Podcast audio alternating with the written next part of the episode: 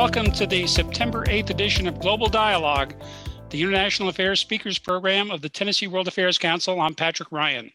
This evening, we will welcome Professor Thomas Schwartz, friend of the World Affairs Council and author of a great new book on Henry Kissinger. More about that shortly. First, let me tell you who we are at the World Affairs Council, since we have so many new viewers this evening. The Council is a unique organization in Tennessee. It's an independent, nonpartisan, educational nonprofit association that works to inform the community, especially young people, about what's going on in the world. We do that through community programs like this webinar series, about two or three a week, and we have an educational outreach program for students around the state. We even have students from Georgia and Alabama involved, or as we call them, Baja, Tennessee. Let me suggest that you check our calendar at TNWAC to check out the dozen or so programs in our Election 2020 project, too numerous to mention now. But this Thursday at 5:30 p.m., we'll open the China the uh, Election 2020 series with our China panel, which includes five fantastic China experts. We're a small council that has always done well in bringing great programs to our community, but with the dawn of the age of Zoom, we've been able to reach more people and bring more high quality speakers to the community. In fact, we now have people from around the country who have become regular TNWAC members and viewers uh, of these many programs. That's what I'd like you to do now. Become a regular viewer and become a member. Visit tnwac.org slash join while you're watching this exceptional program and become a member. Any new TNWAC members this week will be in for a drawing for this wonderful book, a copy of Henry Kissinger and American Power. So please support what we do by joining or making a contribution. That's tnwac.org. Thanks for that. Before we uh, start our book talk, let me uh, introduce one of our partners for the program, uh, Parnassus Books of Nashville. Here is uh, Nikki Kaufman, Director of Events. Folks. As Pat said, I'm Nikki Kaufman, Director of Events at Parnassus. We're delighted to share tonight's event featuring author and historian Professor Thomas Schwartz with you. Just as a reminder, you can order signed copies of Henry Kissinger and American Power from Parnassus. Um, they'll share the link to purchase in the Facebook comments. Uh, we're so pleased to partner with the Tennessee World Affairs Council on tonight's event. We appreciate the work they do in bringing important international affairs books to our community's attention and for the work they do in promoting global affairs awareness. Tonight, Tom will be joined in conversation by the Tennessee World Affairs Council's Pat Ryan. I'm so pleased to turn it over to Tom and Pat. Thank you, Nikki. Uh, Parnassus is, is just a, a terrific uh, organization, and we can't wait for the doors to open again. Uh, in any case, uh, everyone should be reading more books now that we're doing less mingling. Uh, so check parnassusbooks.net, and you can order to or pick up at the door or uh, delivery to your door. So um, you might start out with with this book that we're going to hear more of tonight. Tom, I uh, I hope that I've done a, a, good enough job in plugging the book so far, and and I'm sure everybody yeah. after after your talk will be uh, anxious to get a copy of it. It's uh, my great pleasure now to uh, introduce uh, our guest this evening, uh, Professor Thomas Schwartz. complete bio is on our website, but let me just say that Thomas Schwartz is a distinguished professor of history at Vanderbilt, where he specializes in the history of the foreign relations of the United States. He has served on the U.S. State Department's Historical Advisory Committee and as president of the Society for Historians of American Foreign Relations. Henry Kissinger and American Power is his third book. Professor Schwartz, uh, welcome and thanks for being with us tonight. Well, thank you so much, uh, Pat, for organizing this and um, having me on the program.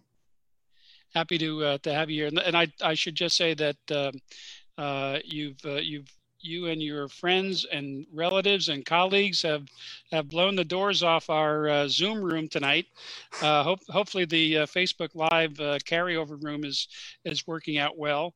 Um, we uh, we really uh, appreciate everyone, Vanderbilt, cousins, nephews, colleagues, and, and and otherwise joining us tonight. Uh, I should mention that uh, our Zoom attendees can start adding questions uh, anytime in the tab on your Zoom screen at the bottom, the Q&A tab. So uh, please, we're looking forward to some, some great questions tonight. Uh, for those of you watching on the Facebook Live, you can send your questions via Twitter. Uh, just address those at TNWAC, and we will field those questions as well. Uh, Professor Schwartz, before we get uh, into the book, tell us a little bit about your background. How did you come to be a, uh, distinguished professor of history at Vanderbilt University? Uh, sometimes I'm not sure, Pat. Um, I started off in Rochester, New York, a city that unfortunately is, is in the news for the wrong reasons now, but is a, is a wonderful place to live. I'm, I'm still a Yankee in that sense, even though I've been in Tennessee for 30 years, as, as you also know, uh, coming from New York. Um, my parents were um, a World War II Depression generation. My father served in the 82nd Airborne. Uh, my mom was just an incredible reader, um, uh, determined in uh, promoting education. I was one of seven, a middle child. Uh, they made sure, though, that we got to school, and I, I attended an excellent uh, Jesuit high school in Rochester. Um, I was fortunate enough to um, get a Regents scholarship, go to Columbia, um, had an opportunity to study abroad for a couple of years in Oxford, and then uh, did a PhD at Harvard University, which was Kissinger's stomping grounds for so many years. Um, and then in uh, 1990, Vanderbilt was the best job in the country. I really didn't know much about Vanderbilt, but there weren't many jobs, and it was the best one. And I was lucky enough to get it. And I've been here for 30 years and very happy um, to be a part of Vanderbilt. Uh, have absolutely uh, incredible history department, and um, the university has risen in uh, so many great ways over these uh, last uh, 30 years. Well, we're uh, we're glad to have you here in the Nashville community and uh, glad that you're uh, been involved in the World Affairs Council, uh, our, our, in-person events and uh, and some of our webinars. Uh, let's let's start out, Tom, with uh, your description, some remarks about about the book, what what you sought to tell in the story of Henry Kissinger, as as you've noted in in some of your writing about the book and and some of the the things I've read about it that uh, I think in your introduction, you said you didn't seek to write the authoritative history of Henry Kissinger, uh, but rather just a, a, a piece of, uh, of his complex story. So, so tell us uh, something about the book. Okay. Um, the book came uh, about um, as an offer from a, a, a fellow historian, Louis Masur, who told me about a series that Hill and Wang, the publisher, was doing in which they were hoping to um, uh, provide the opportunity for people to study topics in American history through biography. Uh, the idea was biography is just a very appealing genre. People like it, they, they like to read about people. But the idea was to tell a broader story about some significant aspect of, of, uh, of history. And the biography they were looking for, they were looking for someone to take on a biography that would teach something about American foreign relations, American foreign policy, America's role in the world. And so I got the, uh, I was asked to write a prospectus. And uh, the idea was to, to figure out a person whose life could really tell something of that story. And even though Henry Kissinger wasn't born in the United States, um, he still, in his life, his life story I thought really offered the opportunity for a prism into understanding America's rise to world power. And the more I've thought about it, the more I've thought he, this is a man who's had a public career that's lasted more than a cent, more than half a century, almost six decades, in which he has been in the public realm. Um, and I think I was trying to, in in in looking at Kissinger and, and in exploring this, try to write a book that would be accessible both to non-scholars, but would still make a scholarly contribution. And trying to walk that particular tightrope was, was part of the challenge of writing the book.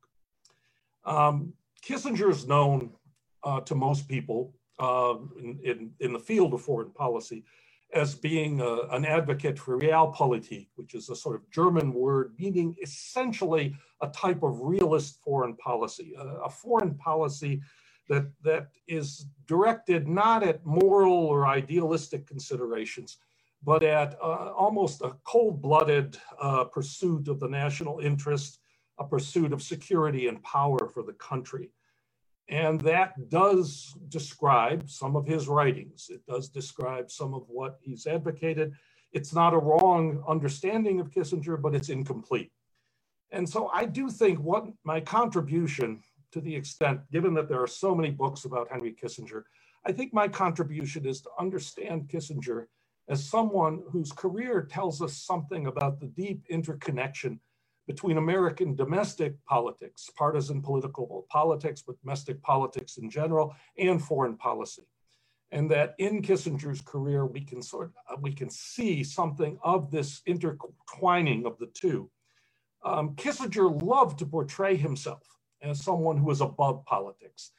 Um, I, I, mentioned early on uh, in my uh, introduction uh, that one of the things I found in the Vanderbilt Television News Archive, which was another way I was trying to make a contribution by using that source, I found an interview Kissinger gave at the 1972 Republican uh, political convention. And he was asked whether if uh, the, a peace settlement could be negotiated in Vietnam before the 1972 election, if that would help the president's political chances in the election. And Kissinger responded, the president never talks to me about domestic politics.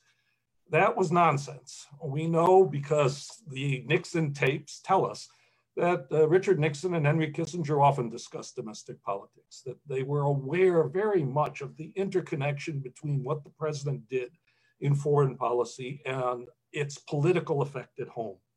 Um, that political understanding, which Kissinger developed and, and uh, recognized, was a key to his power and influence. But it was also it's it's also a key to understanding how foreign policy is actually made in the United States, as opposed to perhaps more theoretical ways in which we think about how foreign policy or geopolitics uh, should be determined. Kissinger and Nixon, and here I give uh, as much credit to Nixon as to Kissinger, were extraordinarily successful in their first term. Not at everything, but uh, particularly in what I call the trifecta of 1972, in which Kissinger and Nixon, Nixon visits China, a country that the United States had had no diplomatic relations for almost 20 years. And this was a, a stunning development, and it was one that had enormous political impact in the United States. Um, not only in that year does he visit China, but he also negotiates the first major nuclear arms agreement with the Soviet Union and initiates the policy of detente with the Soviet Union. The idea that United the United States and the Soviet Union can live together despite their threatening nuclear arsenals and that they can uh, basically live in an arrangement, peaceful coexistence, so to speak. And then finally, toward the end of the year, um, Nixon and Kissinger would negotiate um, an agreement to end America's involvement in Vietnam. All of this would lead to the landslide victory of Richard Nixon in 1972. And in a way, the politics of foreign policy are central to understanding, I think, the first uh, term of Richard Nixon.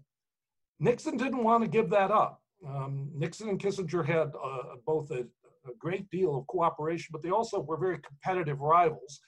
Uh, they weren't always the best. They weren't really friends in any in any real meaningful sense of the word.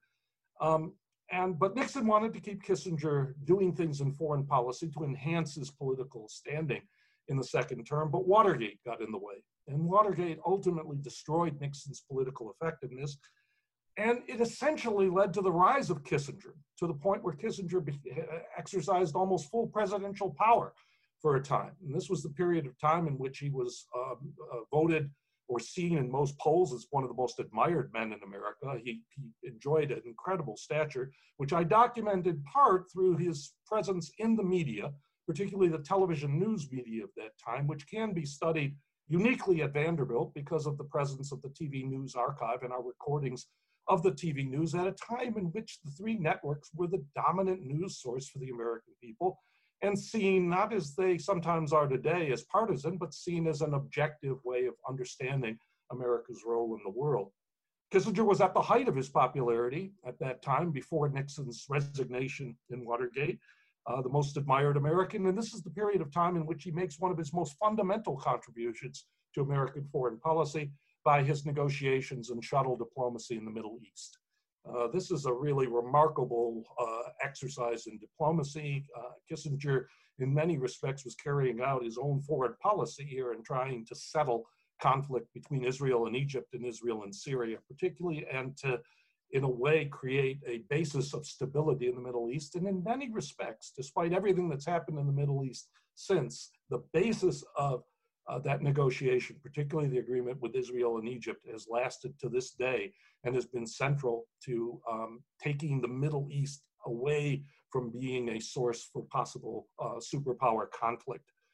Um, Kissinger's last two years in office, when he served Gerald Ford, were not as successful. Um, in fact, uh, Kissinger faced a much more hostile domestic political environment. Uh, Gerald Ford uh, uh, faced a much more difficult Congress. During the period 1975, Vietnam collapsed. The peace settlement that Kissinger and Nixon had negotiated collapsed uh, when South Vietnam fell to a North Vietnamese invasion. The Middle East peace process stalled for a time. Uh, the Soviet Union seemed more adventurous, sending uh, uh, or using Cuban troops to take power in Angola. Um, Kissinger found himself under attack from both the left and the right in his final two years in office. Um, and he made the argument, he tried to make an argument for a more nuanced American foreign policy. In some ways, although he understood the politics of American foreign policy, Kissinger started to tell Americans that they needed to understand foreign policy differently from the ways in which it was seen, the idealistic and sometimes moralistic ways in which it was conceived. Um, in a speech he gave in 1975, he said, Today we find, like most other nations in history, we can neither escape from the world nor dominate it. Today we must conduct diplomacy with subtlety, flexibility, maneuver, and imagination in pursuit of our interests. We must be thoughtful in defining our interests. We must prepare against the worst contingency and not only plan for the best, we must pursue limited objectives and many objectives simultaneously. Uh, Kissinger, and, one of the arguments of the book is Kissinger came to understand some of the, the limits on American power, and he came to understand some of the difficulties of the ways in which American foreign policy became a political uh, issue in domestic politics and tried to, in a sense, almost educate Americans to a different understanding of foreign policy. He did not succeed in that um, even though his foreign policy in many respects remained relatively popular up until he left office, even though uh, Gerald Ford did lose the election of 1976 quite narrowly. Interestingly, I make a case that there was a, almost a type of contradiction in Kissinger's own arguments about foreign policy. Much as he came to appreciate the limits of power, he himself was something of an example or symbolic example of uh, American exceptionalism itself. Um, his rise from being an immigrant to a, a refugee uh, to the heights of power was an extraordinary story. And Kissinger looked for new avenues of ways in which the United States could play a significant role in foreign policy around the world, so much so that toward the end of the Ford administration, he was trying to settle the South African, uh, the Zimbabwean, and Rhodesian uh, issues um, after having worked in the Middle East. Um, he left office in 1977. He was only 53 years old. No one would have predicted that he did not go back into office. But Kissinger's own ambition and power was such that no president, particularly Republican presidents, would really dare to bring him back for fear of being overshadowed by him. So he became something more of an advisor to presidents uh, from Jimmy Carter on, offering his insight and perspective in policy. Um, and then set up a business consortium, made millions of dollars, has been involved in commenting on American foreign policy since that time. And at age 97, um, in April, wrote a piece in the Wall Street Journal about the impact of COVID-19 on American, uh, on, on, international relations. So he's had an incredibly long and, and, significant career. And I think he's come both to symbolize and uh, exercise American uh, power. And that's essentially why, or I titled the book as I did. Well, that's, that's terrific. It's uh, a, a, fascinating read. Um, I'm not completely through it, but uh, uh, I've this past weekend knocked out a considerable portion of it. I'm looking forward to getting through the rest of it. Uh, Tom, talk to us a little bit about uh, Kissinger's uh, background. Uh, I didn't I didn't realize it. Um, I, I, knew he had fled Nazi Germany yes. in the 30s uh, at age 15, uh, but he went back to Germany during World War II, and and he was in the U.S. Army there. Give us a little bit of the connect the dots between um, young Kissinger and and uh, becoming of age and and how he got to be the the man that he was. Yeah, it's a it's a it's a fascinating story, in some ways, it's it's it's also uh, very symbolic of America's rise to world power. Here's a man who comes. He is he, he has to flee. His family has to flee in 1938. Uh, they get out at a time before the worst um, happens. Um, he and his brother uh, father and mother all come to New York City. They uh, move into Manhattan, uh, part of Manhattan that was dominated by German Jewish refugees. Uh, but in, in many respects, it's a very closeted uh, uh, immigrant community. And Kissinger's greatest ambition is to go to City College and become an accountant. Then he's drafted. And this is an experience that one sees in a lot of biographies, particularly of American men, although also of American women during this time, of which the, the, the act of going into military service expands their horizons, changes their lives. And going into the military service tr- fundamentally transformed Kissinger's life. He got opportunities the military service. After all, uh, the United States needed people who could speak German. They needed people who could be loyal, and German Jews were a loyal group um, and to the United States. Uh, and Kissinger was became a uh, uh, at first was in the army, but then was was brought into counterintelligence to be able to deal with uh, the possibility that Americans saw of Nazi sabotage, of Gestapo behind the lines treatment. He he went in. He was um, uh, he he did not see combat directly, but was in dangerous areas during particularly the Battle of the Bulge. And mm-hmm. Kissinger, as a Jew, was vulnerable. If he had been captured, he would have been executed by the Nazis as a as a traitor, as they would have seen it. Um, and he played a role then uh, when Germany was finally defeated. Uh, Kissinger was initially put in charge of uh, local responsibilities in Krefeld, and then later um, in uh, um, another German city, he was put in charge of the occupation. And he actually had command authority at the age of 24, 25 years old, a, really pretty uh, heady, or actually at the age of 23, Kissinger was in charge of a German city of Bensheim. So, he was he was a uh, he was a private in the army, and, and he had responsibility yes. for a city. He had well, he was he also he spoke German. He knew how to deal with Germans.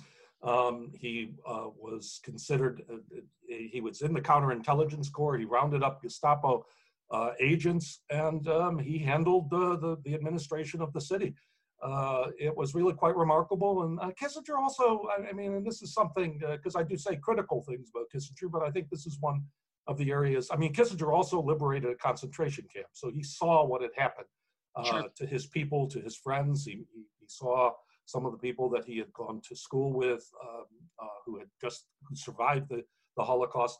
Um, but Kissinger, uh, Kissinger had, uh, surprisingly, for all that he went through, a relatively uh, he was he was generous in his dealings with the Germans, much more than many might have expected, and he he did not want, he told um, his father, who kept saying, you got to be hard with the Germans, you got to be tough, you should.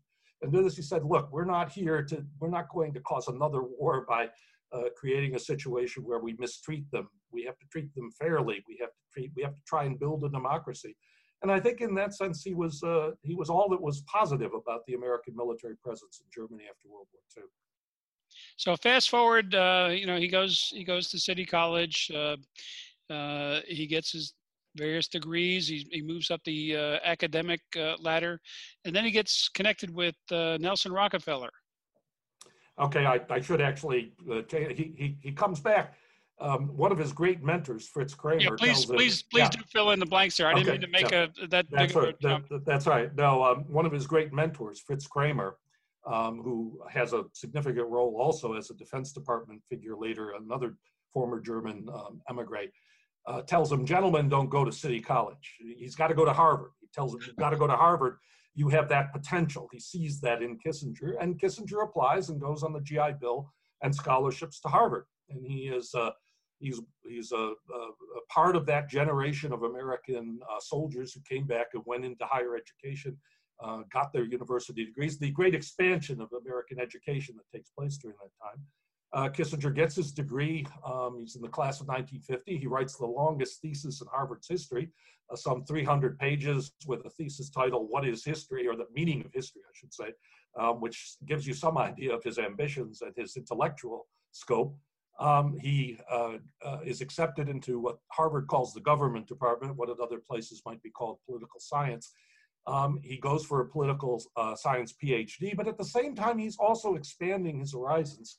Um, he, uh, uh, his other mentor at Harvard, uh, Bill Elliott, who was a former Vanderbilt uh, graduate, um, Harvard professor of government, uh, encourages him to set up an international seminar, which brings over from Europe originally, but then from all over the world, uh, leading young people who are seen as, as headed toward leadership in their countries in all different fields academia, journalism, politics uh, to Harvard for the summer. And Kissinger becomes the, the head of the international seminar and creates, in some ways, a network of, of people around the world who know him and know of his work.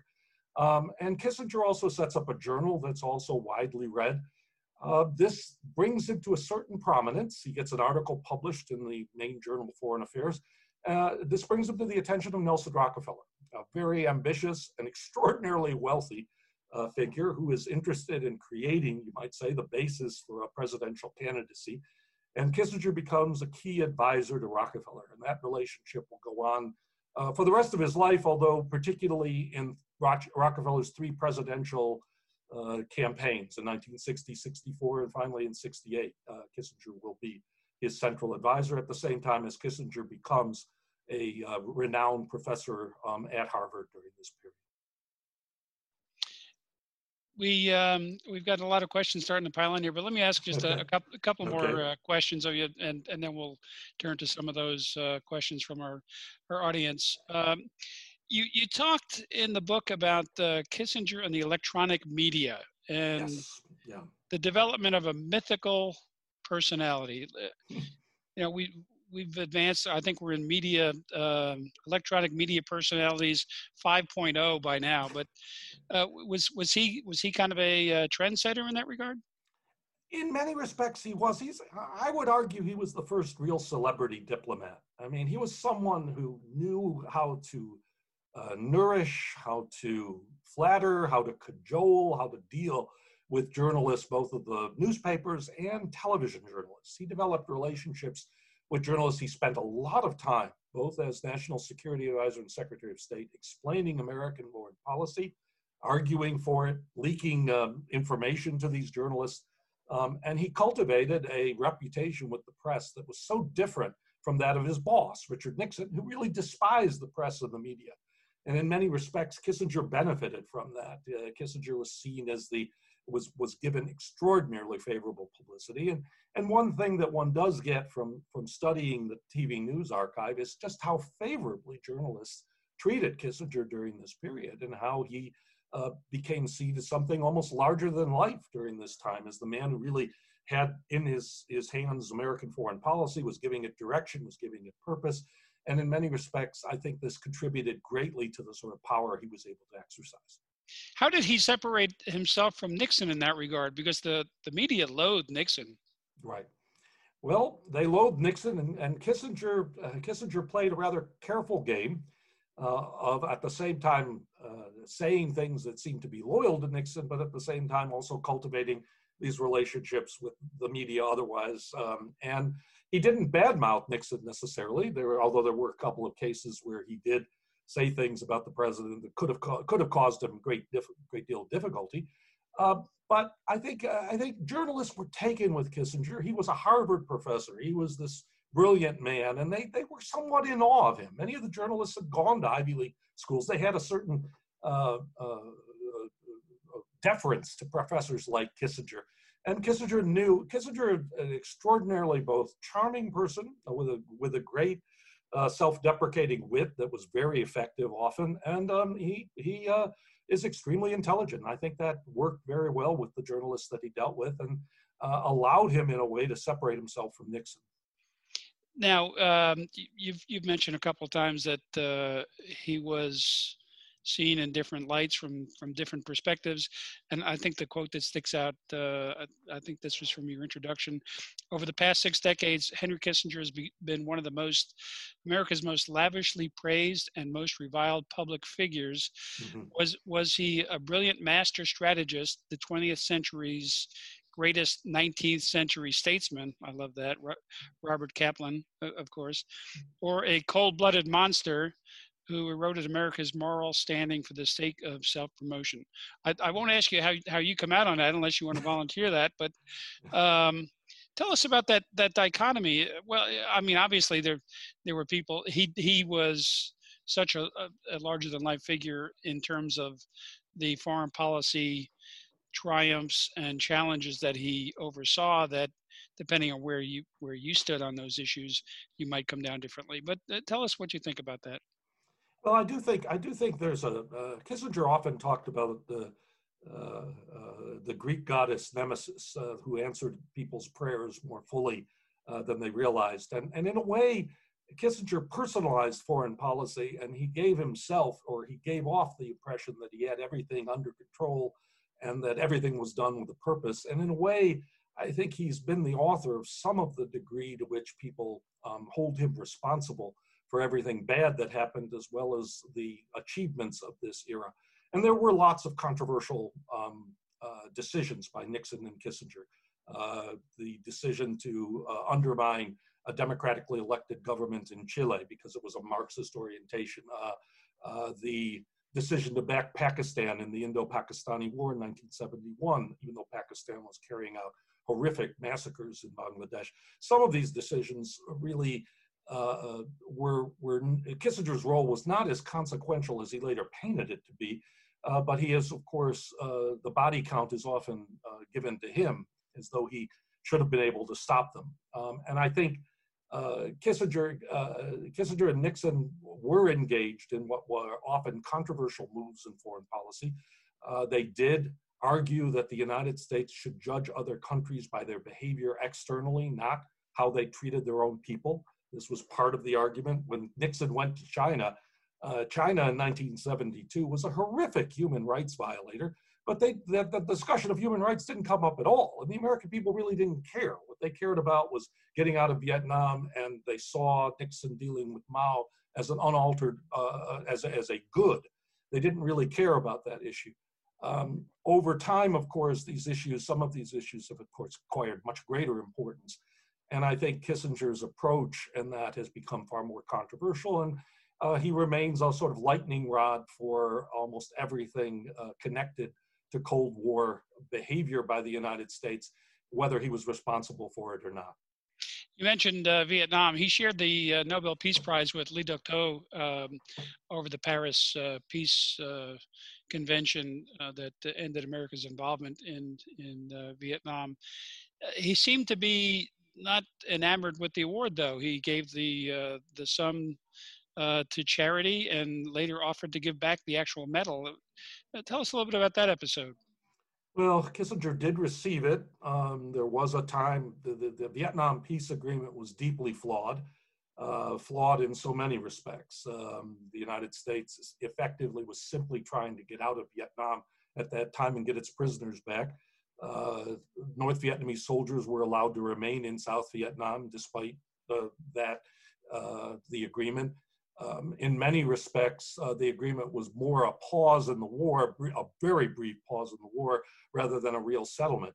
Um, for a time, it seemed to uh, people thought it might be working, it might might actually uh, accomplish this. But uh, by 1975, the North Vietnamese restarted their military offensives and uh, conquered South Vietnam. The result is that I think Kissinger felt uh, Kissinger always blamed tended to blame Congress for this I, I think that's an unfair designation on his part. The agreement itself was more designed for its political significance than for uh, any sort of lasting nature.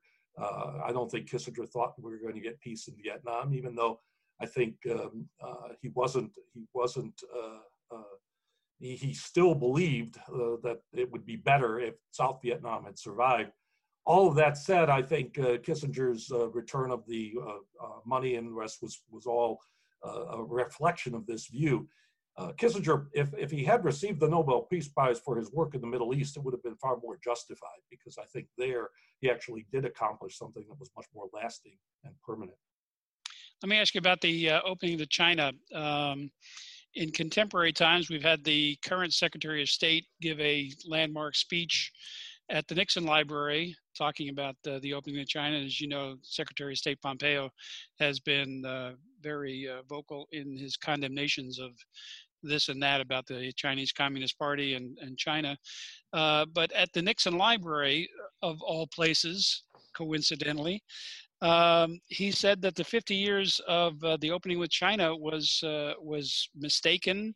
Uh, that uh, he believes it was a mistake, and uh, that you know, by reflection, he, he, he tried to uh, soft shoe his criticism of Nixon and by extension Kissinger. What, what would Henry Kissinger say in your assessment to those sorts of criticisms that 50 looking back 50 years it was it was wrong to open uh, open relations with China the way we did? Well, it, this is fascinating. I mean, it's fascinating in a sense that Kissinger has lived long enough to be criticized on the one hand for being an anti-communist and, and uh, uh, wanting the war in Vietnam against uh, Chinese expansionism, and then yet at the same time now being criticized for having opened China, having gone to China at the time. Um, I think this is this is bad history on Pompeo's part. It's not it's not wrong to say that Kissinger has been among those in the American establishment, foreign policy establishment, who believe that uh, economic growth and transformation would eventually yield a more uh, amenable China. I mean, Kissinger may have not may not have been as optimistic as some because he's not necessarily the biggest proponent of democratization, but I think he did believe that economic interchange between the United States and China would, on the whole, bring a better world. And you could make the case that certainly in, when he went to China in 1972, uh, the opening to China was a significant development in ending the in, in helping the United States in the Cold War because it put China in effect in an almost de facto alliance with the United States against the Soviet Union. You can't forget that the Soviet Union and China had fought battles, actual military battles along their border. And so the United States was, in a sense, playing off China and the Soviet Union. And ultimately, that sense of isolation that the Soviet Union was in was one of the factors, I think, I think, that ultimately led to the rise of Mikhail Gorbachev and to the change in Soviet foreign policy, that their, the isolation that they uh, encountered. So I, I think it's, it's wrong of Pompeo to see the entire period as a 50-year period of appeasement in some way of Chinese, of the Chinese Communist Party. Uh, that is, is oversimplifies the history terribly. Let's uh, turn to some questions here. Uh, we've got uh, a lot of terrific questions from uh, from our audience. Uh, let me start with uh, this from Kangji Chen, who asks, he says, Kissinger was an expert on diplomacy and, and, international relations. He was a professor and an intellectual at Harvard before his rise to power, um, being in charge of foreign policy. Was that a, a pattern in American history, or was Kissinger like an exception exception to that rule? Uh, can you reflect on on where Harvard historians uh, wind up besides at Vanderbilt? well, I, I, think this is another aspect um, where the uh, uh, where you're really seeing a, a transformation or a change um, in American foreign policy with the development of the, you might say, the defense intellectual. Uh, Kissinger is part of a larger breed of intellectuals after World War II who go into government. Um, there is a connection. Um, Jeremi Suri, uh, a really renowned historian in Texas, has talked about the Cold War University. And there was in the 1950s this sense um, of universities as being in league with Washington to help win the Cold War, or at least to help American foreign policy. And this is a, a product in part of the patriotic and, and, and somewhat uh, nationalist, or at least the the uh, uh, certainly patriotic, I think probably the best way of seeing it, uh, that had come out of World War II. That we were all on this side and we were trying to deal with the Soviet Union. Kissinger is part of that larger group of defense intellectuals. Um, he uh, he was not most of these intellectuals uh, we would have thought of um, particularly say the best and the brightest many of those who went down to washington during the kennedy years uh, kissinger was always kissinger tied his fortunes to a liberal republican in nelson rockefeller and so, even though he did play a, a minor role in the Kennedy and Johnson administrations, um, he was still identified more with the Republican Party, and so got his opportunity when Nixon came into power in 1969. Uh, but Kanju's uh, uh, question, uh, uh, he is one of my graduate students, who I'm very happy and hope we'll be able to come back from China at some point to, to study. Um, his question gets at, I think, what is a larger development in American foreign policy of the tapping of intellectuals um, for foreign policy in the post-war period. Let's turn to a question from Ambassador John Kornblum, uh, who asks, was Kissinger too European for America? He created a brilliant diplomatic strategy, but ultimately stumbled on his inability to relate to American domestic policy, especially human rights. He stumbled on Chile and South Africa and led Gerald Ford to claim that Poland was not a communist party or a communist uh, dictatorship. Uh, did he have a tin ear on American idealism? I'm not sure you could blame the Poland thing on Kissinger, but but go ahead. Did, he did well, he a tin ear on the American domestic politics know, and idealism? I do think I, I know that criticism is often made, um, and th- there's a justice to it in the sense that I think on in in 1976 Kissinger was attacked both from the right as being insufficiently anti-communist, which is part of the whole argument about the Eastern Europe that uh, Gerald Ford got stuck in in the debate. Uh, he was also criticized, of course, on the left from being uh, uh insufficiently um, concerned with human rights. Intriguingly so, though, if you look at public opinion polls, his foreign policy approach still achieved majority support. Eh, to the extent that he had a tin ear, his problem was that political parties often organize, uh, the activists who organize in political parties are often more concerned with issues like anti communism in the case of the Republicans or human rights in the case of the Democrats and so Kissinger's attempt to say, well, we've got to balance these things out or we've got to be concerned with the national interest, it's a kind of centrist uh, foreign policy, a realist, a realist foreign policy that doesn't necessarily attract voters uh, who are more passionate. But it did achieve um, what was a, a larger approval among the public. And the irony is that Jimmy Carter, although he does do certain things different, carries through many of the same uh, proposals that uh, Henry Kissinger had been pushing a SALT II agreement, the Panama Canal Treaty, um, some of these other issues. And so that uh, it, I think I, I, would I would make the case that sometime uh, in a way the 1976 uh, election has been overinterpreted as a repudiation of Kissinger's understanding of domestic politics. We have a couple of questions from uh, Facebook Live. I'm glad to see that's working, our overflow room. And uh, in, in our Facebook Live audience, uh, Breck Walker uh, an, another student of yours. Is that right? Yes. Yeah. Uh, well, he's he's concerned about grades. He wants to know what grade. uh, we, you've already given uh, Secretary Pompeo, uh, I guess, a C minus for his history, but uh, uh, Breck wants to know what Dr. Walker would like to know what grade you would give Kissinger as National Security Advisor and Secretary of State in in your uh, position as a professor of history of American foreign policy. Oh, wow. Um, as always, Breck asks great questions. Um, that uh, was always a characteristic and tough questions to answer. I, I come down more positively on Kissinger than most in the sense of seeing at least the, the, the, the value of, of, part of his larger approach, especially given the circumstances of a country that did not want uh, the type of foreign policy engagement that had got it into Vietnam. Kissinger and Nixon, but Kissinger also, after, even after Nixon, were dealing with a situation in which the public opinion in the United States did not want uh, American global involvement in the same manner in which uh, President Kennedy could make a, a speech calling for us to pay any price and bear any burden in the pursuit of liberty. Kissinger managed uh, even under that environment, to position the United States, I think, quite effectively in the Middle East and Europe, and to carry out successful negotiations with the Soviet Union and China. I take issue with his policies on Chile, on, on, uh, on the Indo-Pakistan, and a couple of other areas where I think he was uh, not effective. So I probably would give him a generous B plus. Okay. Uh, Breck has a follow up here. And um, let me mention that uh, Dr. Breck Walker and Ambassador Dick Bowers and I on Wednesday afternoons at 1 p.m. do a program called the Global News Review. So please uh, join us for that tomorrow. Uh, Dr. Walker asks um, Nixon also liked the spotlight and did not like to be outshone. Why did he take to Kissinger? And uh, why did their partnership work out so well from their respective perspectives? Um, that's a great question. Again, um, the interesting thing is, I think Nixon saw great benefit in using Kissinger. Um, Kissinger could not be a political rival to him.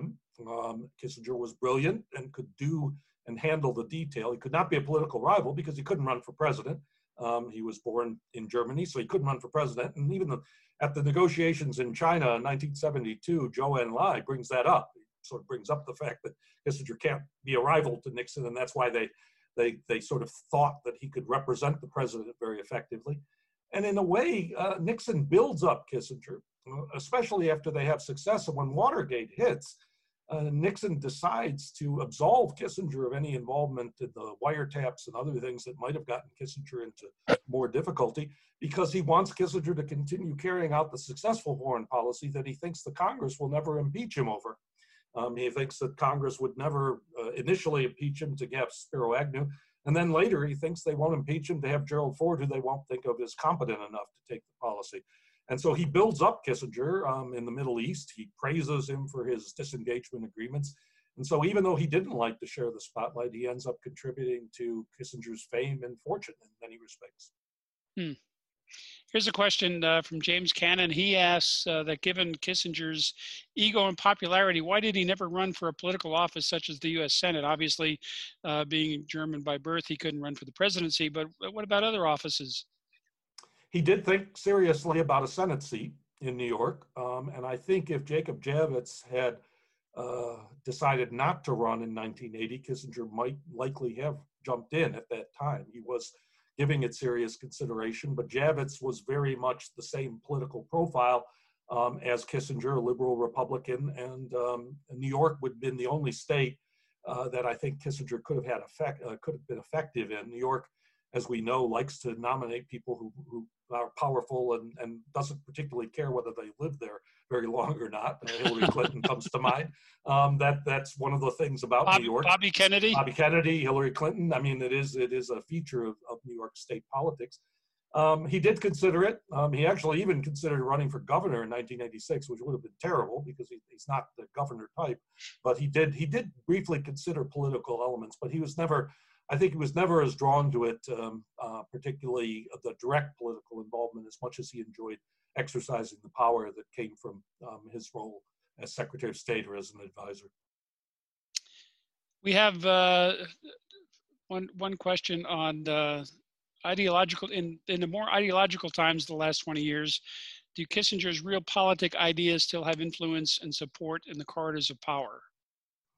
I think they do. I think they do, and in many respects, um, take away some of the rhetoric uh, and some of the bomba- some of the bombacity and some of the Trump policies, especially the argument that we should be dealing with Putin and we should accept or be uh, have a good relationship with Russia, um, are somewhat Kissingerian. Um, Kissinger has supposedly been involved in uh, giving some advice to Jared Kushner about politics in the Middle East and the idea that the United States should pursue a policy um, of a realpolitik in the Middle East that prioritizes Israel um, and Israel because as it's as a powerful ally.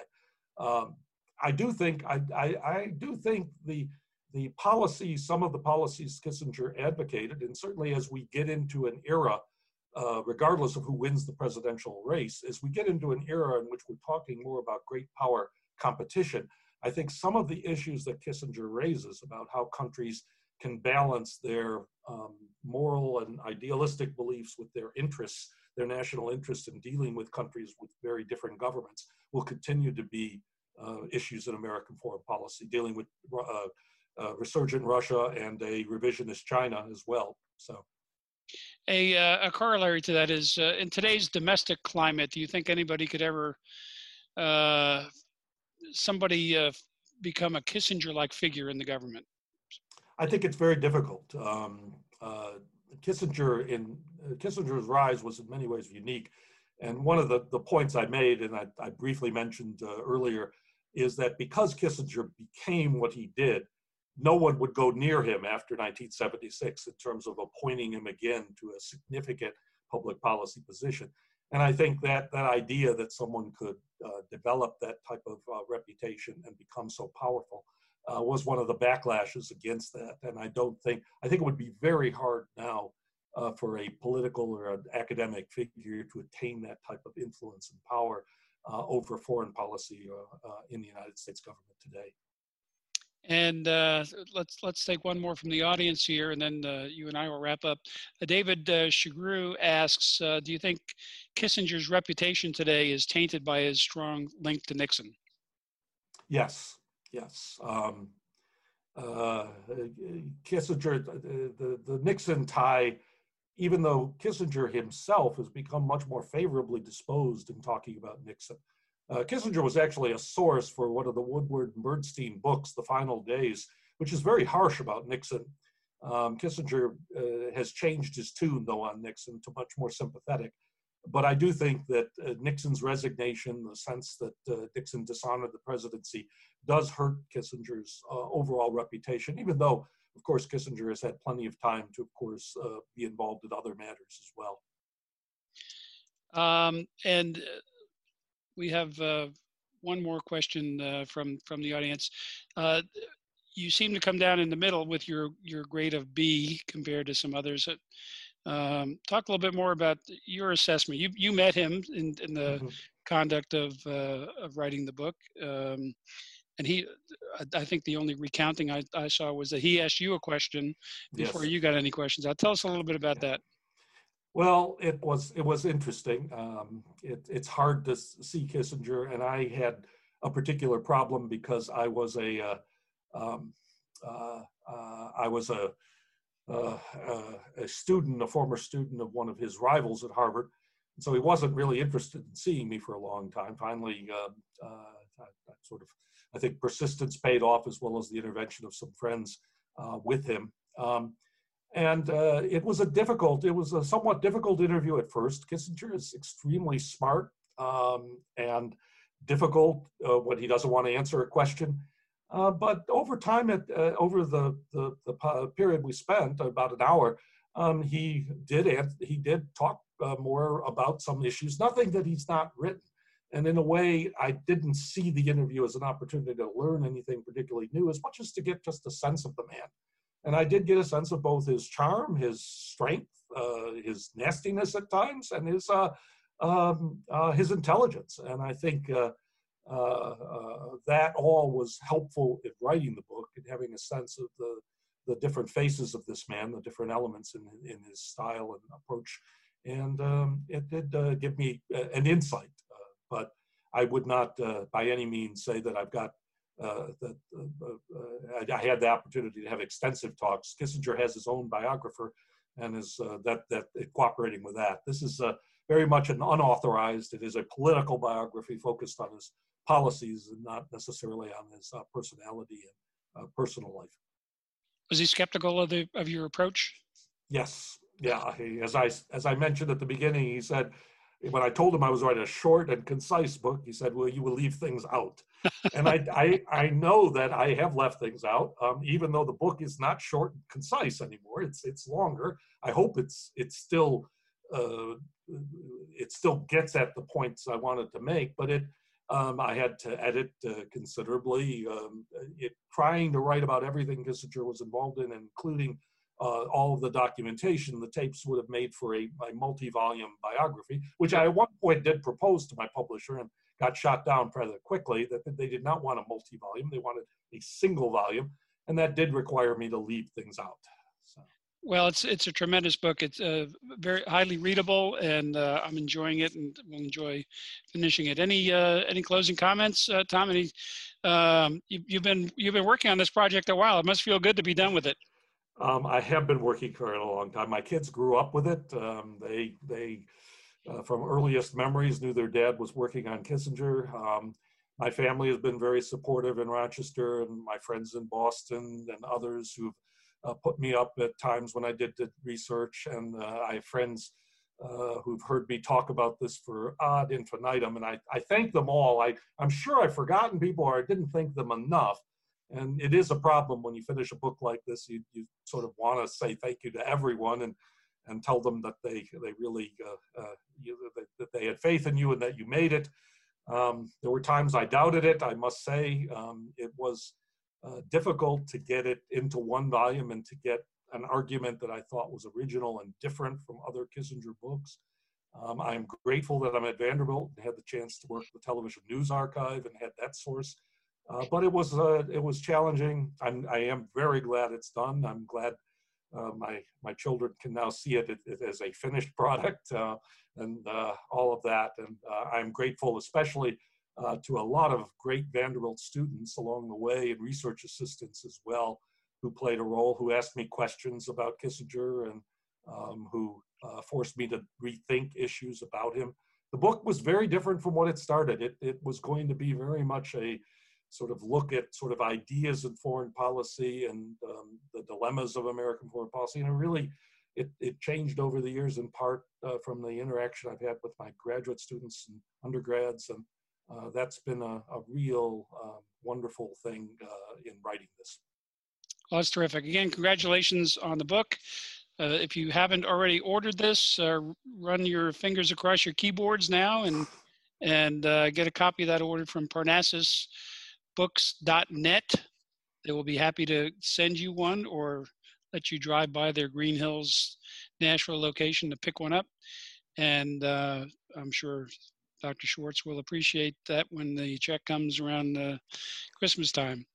Uh, Tom, great, great book. I, uh, I'm really uh, glad that I had the chance chance to talk to you about uh, about this tonight, and we look forward to uh, working with you on some more World Affairs Council uh, programs that does it uh, for us tonight. Thank you all for coming. Uh, we had uh, we had quite a full room. Uh, I appreciate everybody uh, being with us tonight. Again, the Tennessee World Affairs Council is um, a nonprofit, nonpartisan organization here in Nashville. We appreciate uh, your support by becoming a member or making a contribution uh, to what we try to do in terms of bringing global affairs awareness programs to our community. And again, uh, take a look at uh, our election 2020 programs. Go to tnwac.org slash calendar you can see uh, the tremendous programs we have ambassadors and potentates and uh, professors and, and many others talking about the key issues of the day. So uh, we believe you will be informed and you will enjoy that. So take a look and uh, we will be back uh, for more tomorrow at 1 p.m., the Global News Review. Thanks again. Thanks, Professor Schwartz. It was great talking with you. Everybody have a good evening. Be safe.